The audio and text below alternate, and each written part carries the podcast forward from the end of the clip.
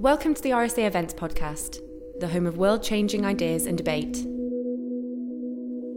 Good afternoon, everyone. I'm Matthew Taylor, Chief Executive of the RSA, and it's my great pleasure to welcome you all to today's event. It's the latest in our Living Change season, where we're sharing our platform with the practitioners, policy shapers, problem solvers who are finding new ways to tackle local and global challenges and to make change happen. I'm thrilled to have the chance to talk today to Baroness Minouche Shafik. Minouche Shafik is director of the London School of Economics and Political Science. Born in Egypt, she emigrated as a child to the USA, later moving to the UK for postgraduate studies in economics. At 36, she became the youngest ever vice president of the World Bank and has since held positions as Permanent Secretary of the UK's Department for International Development, Deputy Managing Director of the International Monetary Fund, and Deputy Governor of the Bank of England. In these roles, she's worked on major policy upheavals across the globe from the fall of the Berlin Wall to the Arab Spring to the 2008 financial crash, the Eurozone crisis, and of course now the pandemic. So there are a few wiser, more experienced public thinkers to turn to in this latest moment of global crisis as we hopefully start to emerge from the pandemic and deal with its profound social and economic aftershocks. Minouche joins us today to talk about her new book, What We Owe Each Other, which offers a hopeful and practical framework for political, social, and economic renewal building on work she began when she first joined the LSE in 2017 and launched a Beveridge 2.0 research program to rethink the welfare state for the 21st century. So, this feels like a really important conversation to be having right now at a time when we're asking what more we can do for each other and what we expect the state to do for us. So, Minouche, welcome. Thank you so much, Matthew. It's a pleasure to be here. And thank you for the book, which I've really enjoyed, and we will only be scratching the surface uh, uh, of it. Um, I actually had a role, Minouche, in writing the Labour Party manifesto in 1997 and the also the manifesto in 2005. Hmm. And I kind of know that writing books or policy proposals, it's not necessarily the most fascinating material to read. So when I picked up your book, you know, 200 pages of policy proposals, I thought, oh, this is going to be heavy. It isn't at all. Um, it's really engrossing. And each of your chapters looking at issues like health, education, intergenerational issues, you know, the, each is kind of a freestanding essay, and it's really, really powerful uh, collection of, of arguments, all based on this notion of the social contract. So the first thing I want to ask you, Minouche, is, is, is why, I mean, you've been working on this since 2017, but you know, you're not the only one. I've actually been approached by two or three kind of consortiums of people in the last few months, all saying, well, we need to have a big kind of conversation, of this phrase, Beveridge 2.0. It's been, I'm afraid you didn't get it trademarked. People still using it. Why do you think there is this upsurge of desire for a kind of grand new settlement right now? Yeah.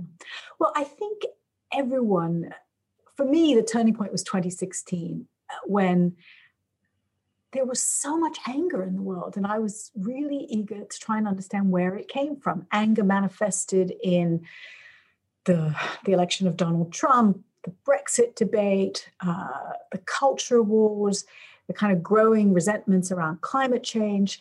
And I think um, I think there was a sense of what of curiosity about what are the underlying causes of this? Where is this anger coming from? Why are so many people disappointed? And for me personally, I'd spent 25 years working in international development, and you looked at the numbers, and humans have never had it so good. We've never lived longer, been healthier, had higher incomes.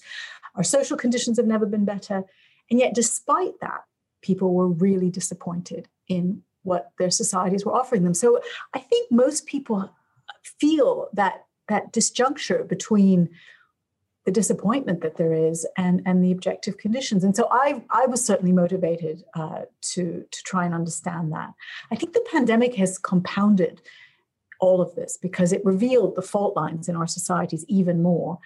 And at big moments like this, uh, you often get big changes, uh, what some people call critical junctures, when big shifts occur in society. And I think many people feel we're on, we're on the cusp of such a big moment.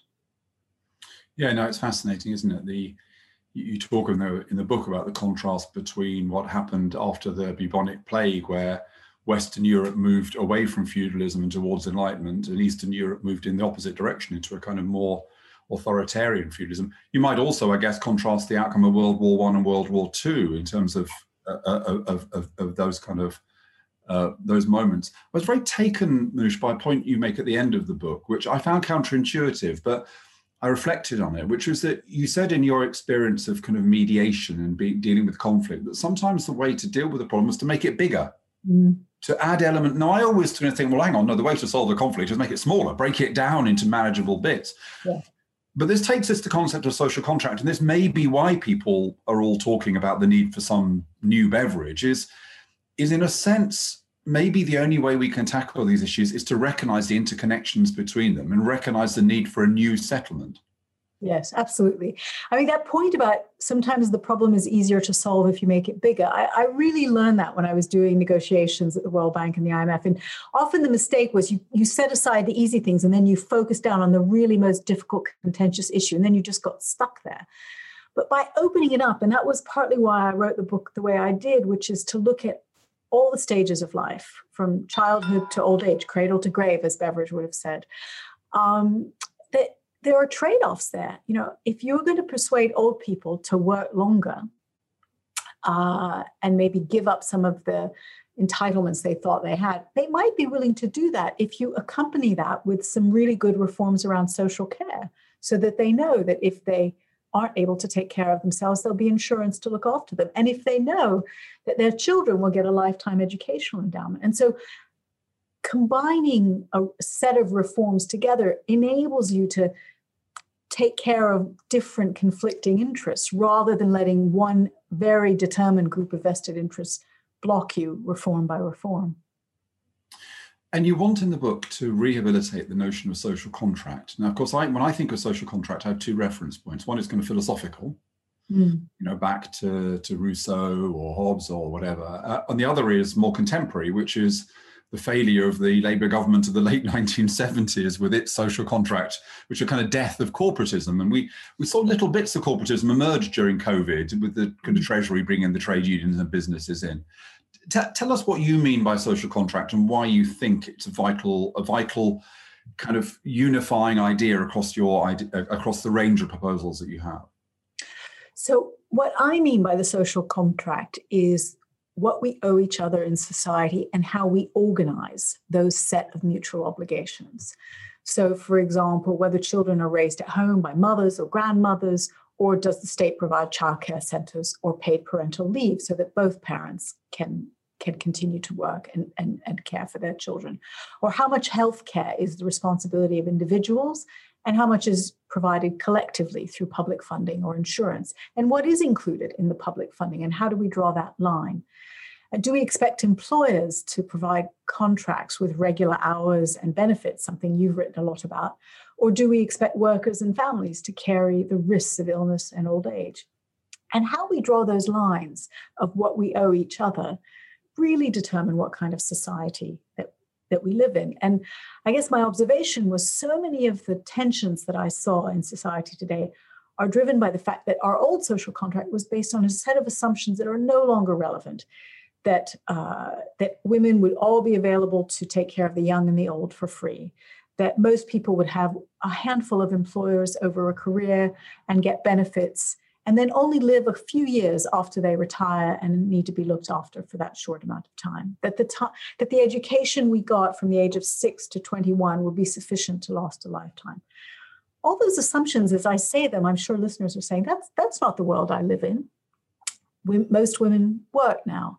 Uh, most employers are most people have many more employers over a lifetime than our parents did uh, most people live much, much longer. And the period of retirement has now amounts to about a third of people's lives. And so all of those changes in our society mean that our old social contract is, is under huge pressure. And I would argue that that pressure is why people are so disappointed.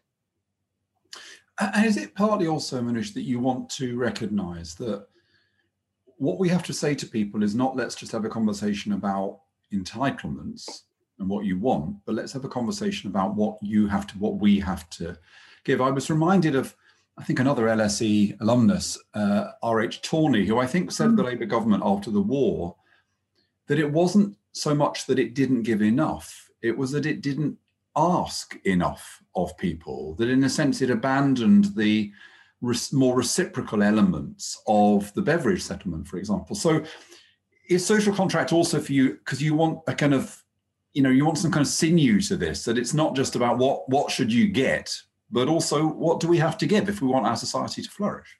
Absolutely. And that notion of reciprocity i think is central. You know in every society in the world people who are you know able-bodied adults are expected to contribute when they're adults and be looked after when they're young and they're old. And that notion of you know you you have to give as well as get i think is essential. So part of one of the big themes in the book is that you know we do deserve more uh, from our society. And i argue very much for a more generous social contract in terms of health care and reskilling and uh, and looking after the elderly and early years interventions and investments.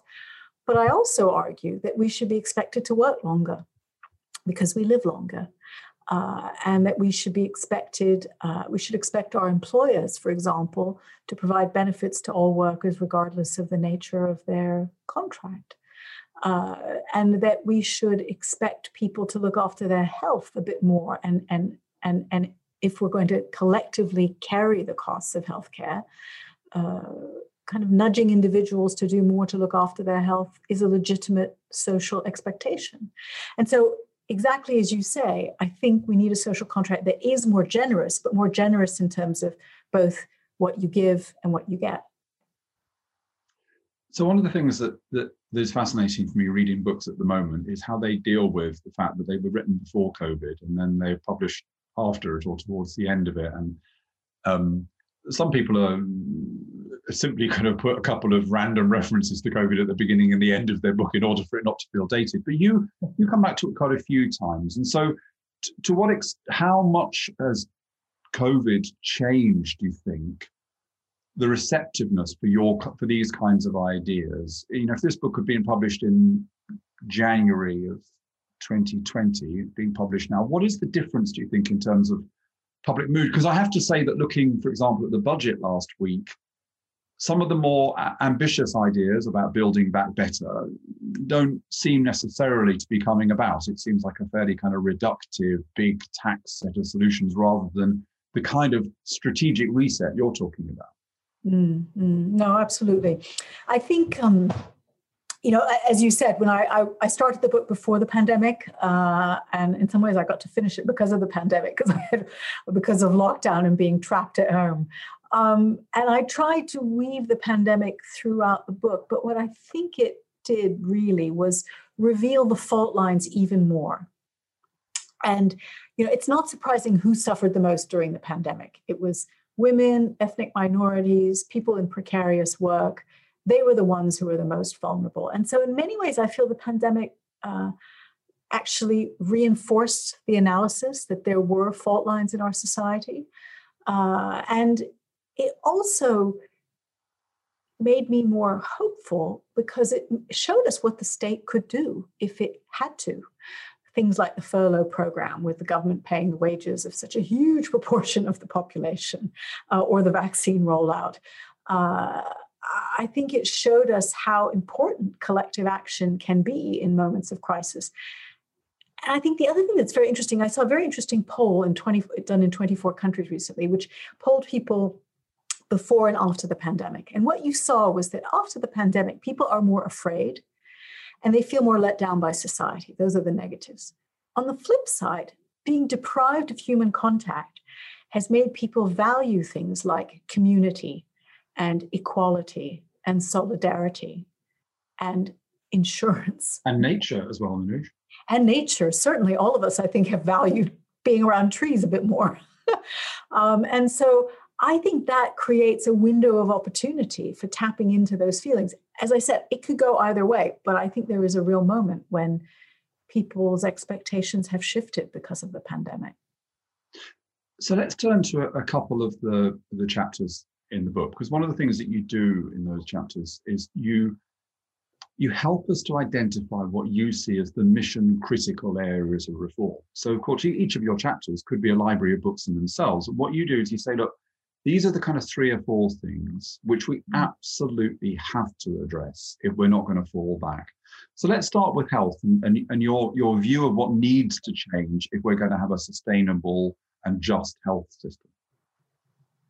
So on healthcare, uh, I obviously, as you say, one could write an encyclopedia about healthcare, but I'm focused on what what needs to change in our social contract in healthcare. And one of the biggest dilemmas in healthcare, of course, is where you draw the line as to what we take care of collectively and what is what is the responsibility of the individual. And I actually think in a UK context, we have an okay system which says that there's a threshold, and if the benefit of a particular health intervention is exceeds the cost to a certain degree, the National Health Service will fund it. And that threshold can go up over time as the society gets richer. I think one of the dilemmas in every health system is how do you ration care? Uh, demand for healthcare is almost infinite. It rises as people get wealthier. Uh, and that is the biggest dilemma for any health system. What I suggest in the in the book is that um, you know rationing has to occur. Uh, rationing has to occur in in a way that looks at these costs and benefits, but also we need to tilt the responsibility increasingly to ask individuals to do things differently. So, for example, and this is something the pandemic has taught us, digital opportunities abound in containing costs in the healthcare system. You know, for many, many years, people said, "Oh, well, no one will ever see a doctor online on a video." Well, you know, we people have spent the last year doing that, and that has uh, increased. You know, changed what is possible. It's not a substitute. It's not perfect all the time. It can't be the only me- mechanism. But on the other hand, digital use of doctors' visits, nurses' visits, using low cost devices to monitor people's heart rate and blood pressure are, are, now becoming possible. So many, many things that we used to think of as requiring people to go to an institution to get healthcare are things that increasingly we'll be able to look after at home on our own.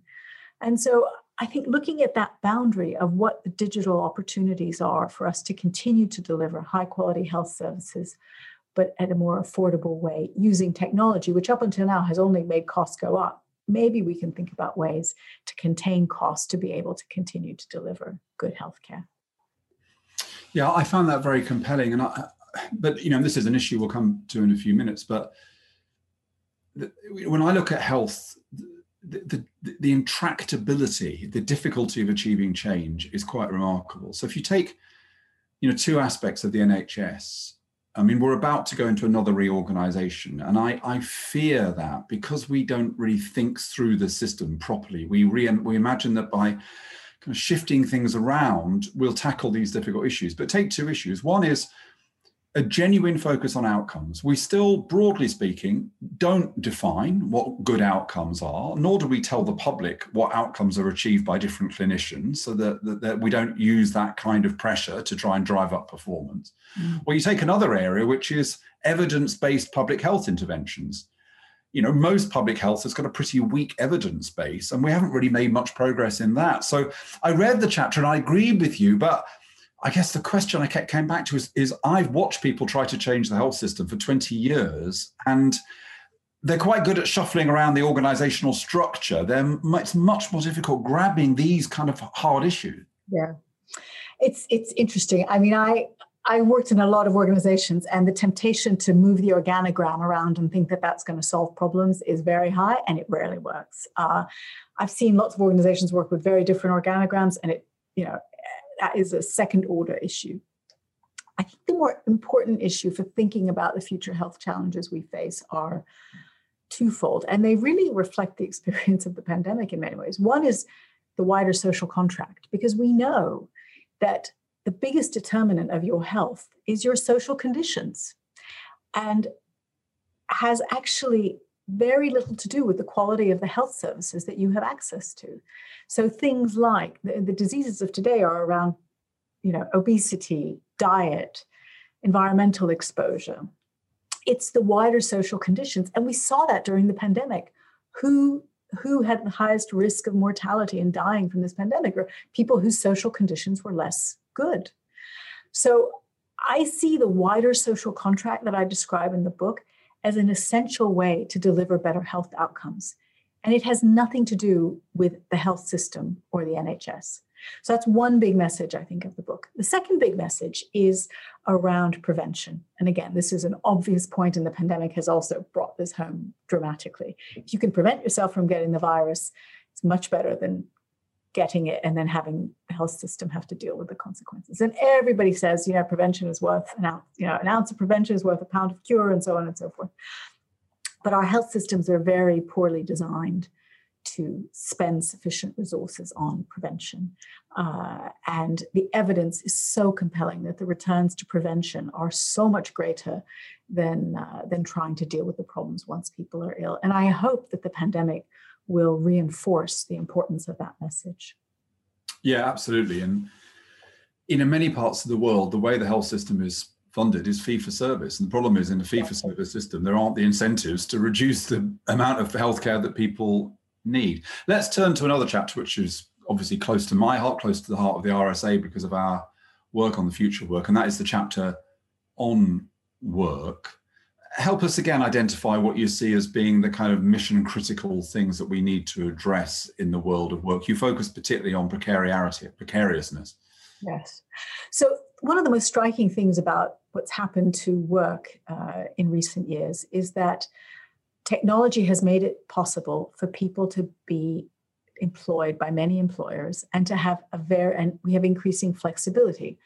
Firms have, over the last couple of decades, uh, tried to reduce costs. They've pri- people have privatized. They've outsourced. They've uh, they've created global supply chains, and all of that has meant workers are less connected to their employers. And a growing proportion of workers are employed on these so-called flexible contracts. I remember when I started work in international development, the informal sector was something we, we talked about in developing countries. But now a growing proportion of workers in advanced economies are in the informal sector. And of course, that informality comes with flexibility, but also comes with huge amounts of insecurity. Uh, and I think that insecurity is uh, is uh, is behind a great deal of of the anxiety that many people face today my personal view is, and I should also say that flexibility has brought benefits to some people. It's brought benefits to the shareholders of companies. It's brought benefits to many of us as consumers because we buy many goods much more cheaply now because the people employed in those organizations don't get benefits. Of course, for the people employed, uh, they might have jobs they might not otherwise have had. That's a benefit. But on the other hand, they live with a great deal of uncertainty. My personal view is that we should mandate firms pay benefits to workers in proportion to the amount of amount of time that they work for them.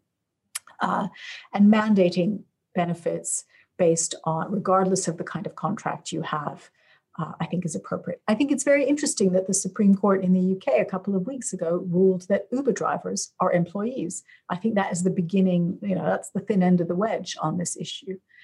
It's a little more complicated for the self employed, and we can talk about that if you like. But I do think that's the direction of travel. The other thing I'd say about work is that because employees are less attached to their employer, the responsibility for maintaining their skills has shifted onto individuals. Employers don't have enough incentives to train their workers. And I think that that's a, that's a risk, that risk of unemployment and losing your skills is something that should be shared by society. I don't think it's a, it's appropriate to leave it solely on employers because they have an incentive they don't have enough incentive to do it and i think it's too big a risk to put on individuals and that we need more shared financing of reskilling and countries do it uh, if you look at the nordic countries for example uh, they have very high rates of worker turnover. Their labor markets are very flexible. People are fired all the time. In fact, they have the highest rate of worker turnover in Europe. But people know that if they lose their job, they're going to get generous unemployment insurance, they're going to get high quality training, and they will very quickly get back into another job. And that kind of labor market, I think, is much better suited to the technological changes and economic changes that we have ahead of us. Yeah, and look, I don't want to be the voice of gloom in, in this conversation, but but but again, I mean that model of flexicurity, as it's called, that, that Nordic model, we've known for 15 or 20 years that that looks like the one that works. But yeah, I, I, you know, I noticed that when the chancellor unveiled the self-employment support package last spring, he said, "Look, we need to look at the way in which we tax self-employment. We've had the Uber judgment, yeah. but unfortunately, in the budget, not a word about that, and not much sign of, of progress on an employment bill." So you, you say in the chapter um, that you know we need to really move towards a situation where, on the one hand, self-employed people and the people who employ self-employed people or the people who employ gig workers need to pay more. And on the other hand we need to give those people some of the security and benefits which are currently only associated with full forms of employment. I completely agree. We cannot know that has to be the destination. But if anything this government has decelerated its progress towards that in in, in recent years. So um, you know we have to i guess we just have to keep hammering hammering on about it. But that will take me to a point I'll make in, in, a moment about about where we build consent. But I, I, I, there's there's one thing, Minouche. There's one thing I didn't like in the book, and I'm going to tell you what it is. Mm. It, I think you're too dismissive of universal basic income, and let me explain why. Okay. It, it's because there are very different versions of universal basic income. And so the one the RSA has advocated is really just a minimum income guarantee. And what all we're saying really is that the disruption um, and friction and unhappiness that is caused by conditionality, which doesn't look as though it works, by the way, conditionality in the welfare system. The evidence isn't very strong on it. it. It leads people to actually probably stay in jobs longer than they should because they're terrified about getting into the grips of the welfare system. So we've argued for a very modest, absolute subsistence level universal basic income, but we believe that that is affordable and that actually it probably will have elements of this flexicurity model. It will lead people to be more willing to change jobs and also lead people to be willing to do things like retrain or set up a business. Now, that's a long way away from people who talk about UBI as a kind of the freedom to be lazy and, and suggest that people could all have kind of affluent lifestyles. So I suppose what I'd say to you on UBI is that the differences between different models of UBI are bigger than the differences between people who support it and don't support it. So, yeah, interesting. I mean, I guess what I, I, guess I would like to think we could do better than UBI in the sense that I fully agree that we should have a floor below which no one could go. Um, I think wage subsidies are a good example of that, and you could top up people's wages so that they are able to maintain a decent standard of living. But That's I would, negative income tax kind of notion. Exactly, a negative income tax or an earned income tax credit or something like that, so that people have an incentive to keep working, but um, but also uh, but but but you also target it to those who really need it. So, you know, the thing about universal basic income is that in order to have it have a significant effect, you have to tax a lot of people and, and then you have to redistribute a lot of income and it you know you have to churn a lot of resources through the state and and uh, if you're in a if you're in a developing country and I, when I was at DFID and at the at the World Bank and the IMF, we did a lot of these cash transfer schemes where you transfer very small amounts to poor households to just you know make sure that nutrition levels are adequate and so on. And I don't think you need to target those if you're in a very low income country where most people are poor it's just efficient to give it to everyone. Um, but in a developed country like the UK, I think we have mechanisms for targeting there. You know, there are problems with it, but we can we can focus it. I think the other thing I would do also is that I think giving everyone a, an, an, educational endowment mm. uh, that they could have for life for reskilling um, is also better than universal basic income because it maintains the skills and productivity of the workforce. I guess underpinning what I'm saying is is it perhaps a value judgment uh, and it goes back to where we started on reciprocity that if you can work you should contribute to society. And work is, is probably the most important way in which we contribute to the social contract. And so i'd like to try and preserve that for people who can work. Yeah Oh, look, I'd love to carry on debating this with you some other time, Minouche, some other time. But. Um, two things that you don't talk about, well you do talk about them in the book but you don't talk about them as chapters and i'm kind of interested in, in, in why not so the first is place mm. now obviously this is a book with a global span and maybe we're particularly obsessed by place in the uk because of the size of our regional disparities and the sense that there are so many places that feel kind of left behind but of course the government has made levelling up its big economic uh, idea did you think about place as something you'd look at, or or or or, or is it just that it is that a particularly British obsession? Do you think? No, place is really hard. I mean, I'll be very candid with you. Uh, and I've seen many, many, many attempts around the world to try and invest in regions that are not doing well to try and catch up. And I've, I have to confess, I've seen more failure than success. Um, I think there are a lot of misconceptions about that. One is um, infrastructure is the answer. I think infrastructure is so important, uh, but it's only one dimension uh, of, of leveling up.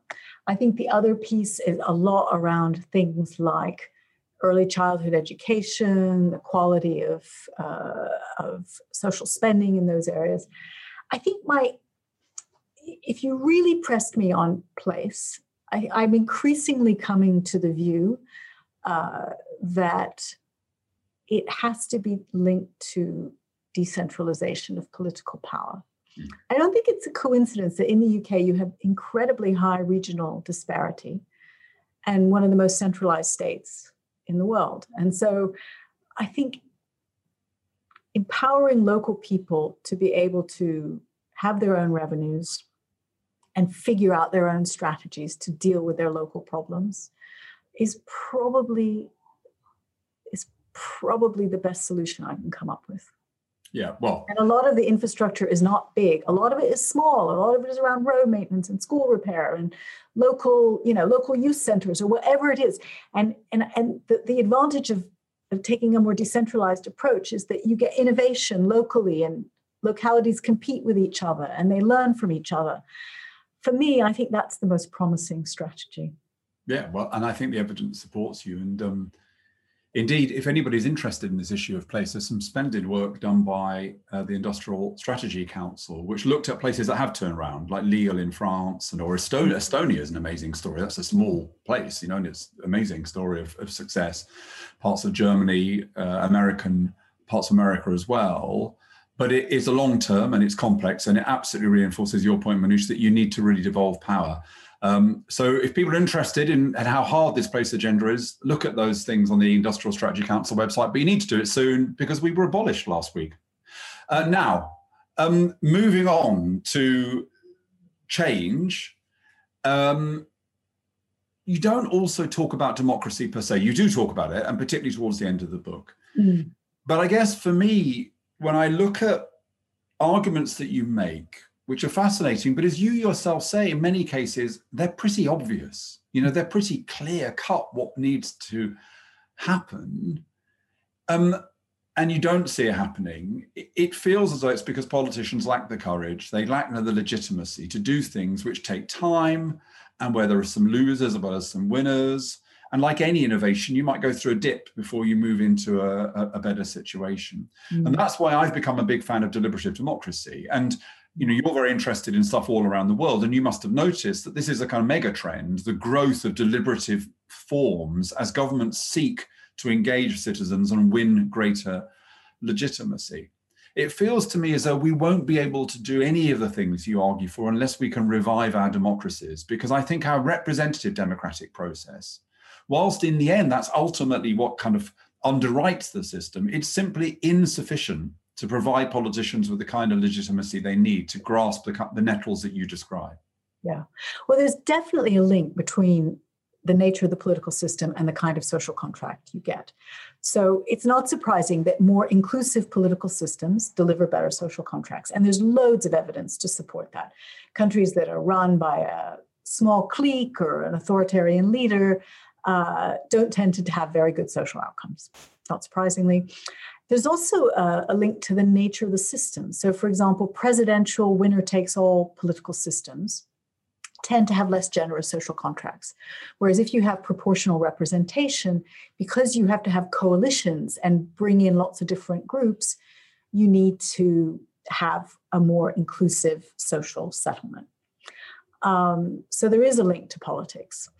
And, you know, ultimately, social contracts get delivered where politicians are accountable to their citizens. And so strengthening those institutions of accountability uh, are key. I too am a fan of deliberative democracy. I think, especially at a time when people are disengaged from politics. And if people feel that those deliberations actually have an impact on policy, it's really uh, impressive. It's also a really good way to deal with contentious political issues. I, I thought the way that Ireland dealt with the abortion debate, for example, and having a whole year where you had citizens' assemblies discussing the issues uh, prior to holding the referendum, uh, meant that a really controversial issue could be debated and voted on in a peaceful way because people had felt that they had had a chance to be heard and were forced to listen to the views of people who have very different views. So I think it's a great model. I think it's one that we need to use more. I think the other thing that we need to look more at is digital democracy and allowing people to vote online. Um, I think it will be key for getting more young people to vote, uh, and that's another one of my preoccupations. Is that our our social contract is uh, is shortchanging younger generations, and they suffer because they they don't show up to vote, and we need to make that easier for them. Uh, so all of these ways that you're that we're discussing to increase accountability are are the underpinning for a better social contract. Yeah, and you know, as someone who's been banging on about this for a long time, I kind of know what the problems are. So one obvious problem is that politics is competitive, and exactly as you say, Minouche, particularly in winner takes all systems like in Britain and America, people are all for reform until they win. Yeah, and then they go, well, hang on, uh, these rules can't be that bad. I, have just, it's like. VAR in football. You hate it until you, you know, until until it's your team that benefits from it. So one problem is that politicians is that they care more about winning the system than the health of the system. Right.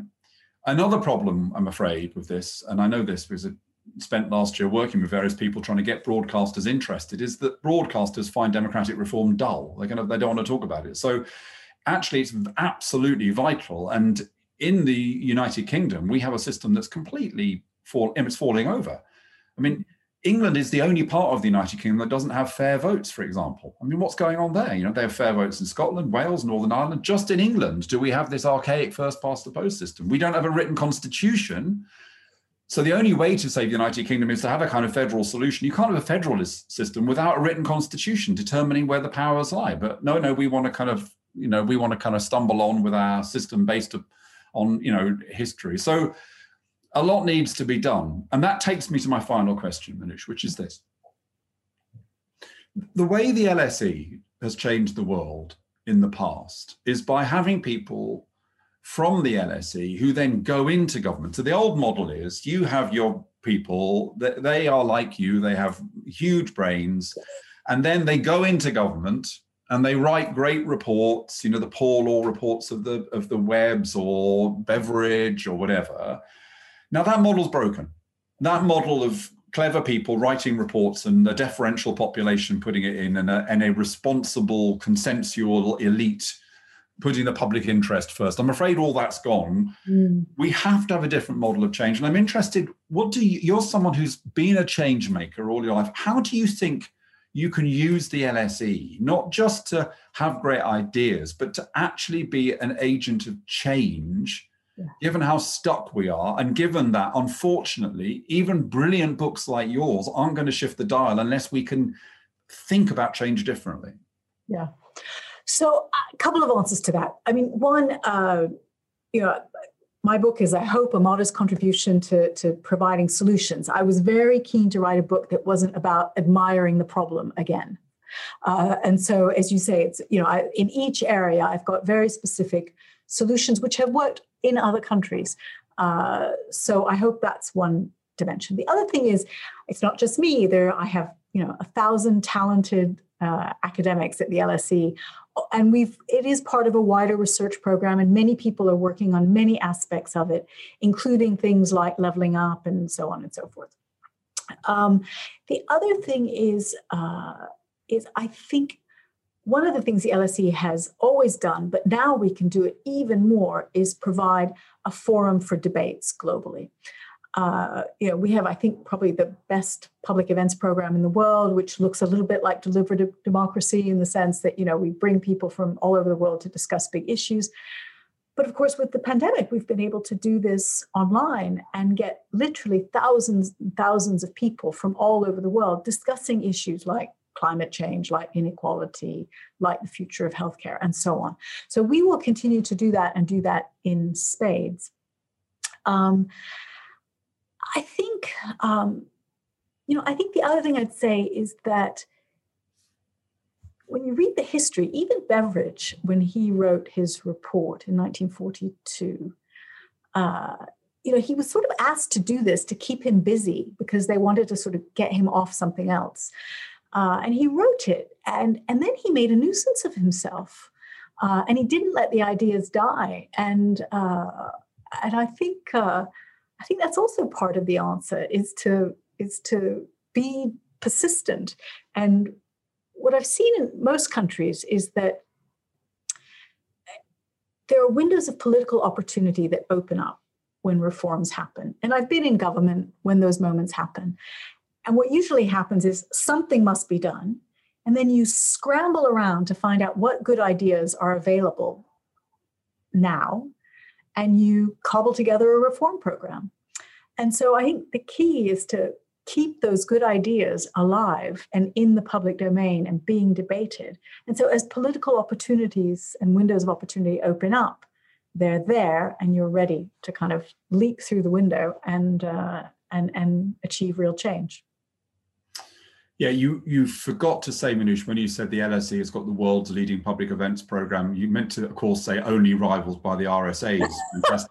but it's fine. I mean, I, you know, your head's full of your new book. You're, it's, it's easy to forget these things. Can I also say that that you know when it comes to causing trouble and being an irritant and pushing at the system, you know, the RSA we're just down the road from you at the LSE. So let's let's work together Absolutely. because we need a strategy for change as well as having great ideas. Um, um, and I do think you're right that people are ready for change. But this this moment, this kind of moment to want to do things differently, won't last forever. So we need to try and grasp it.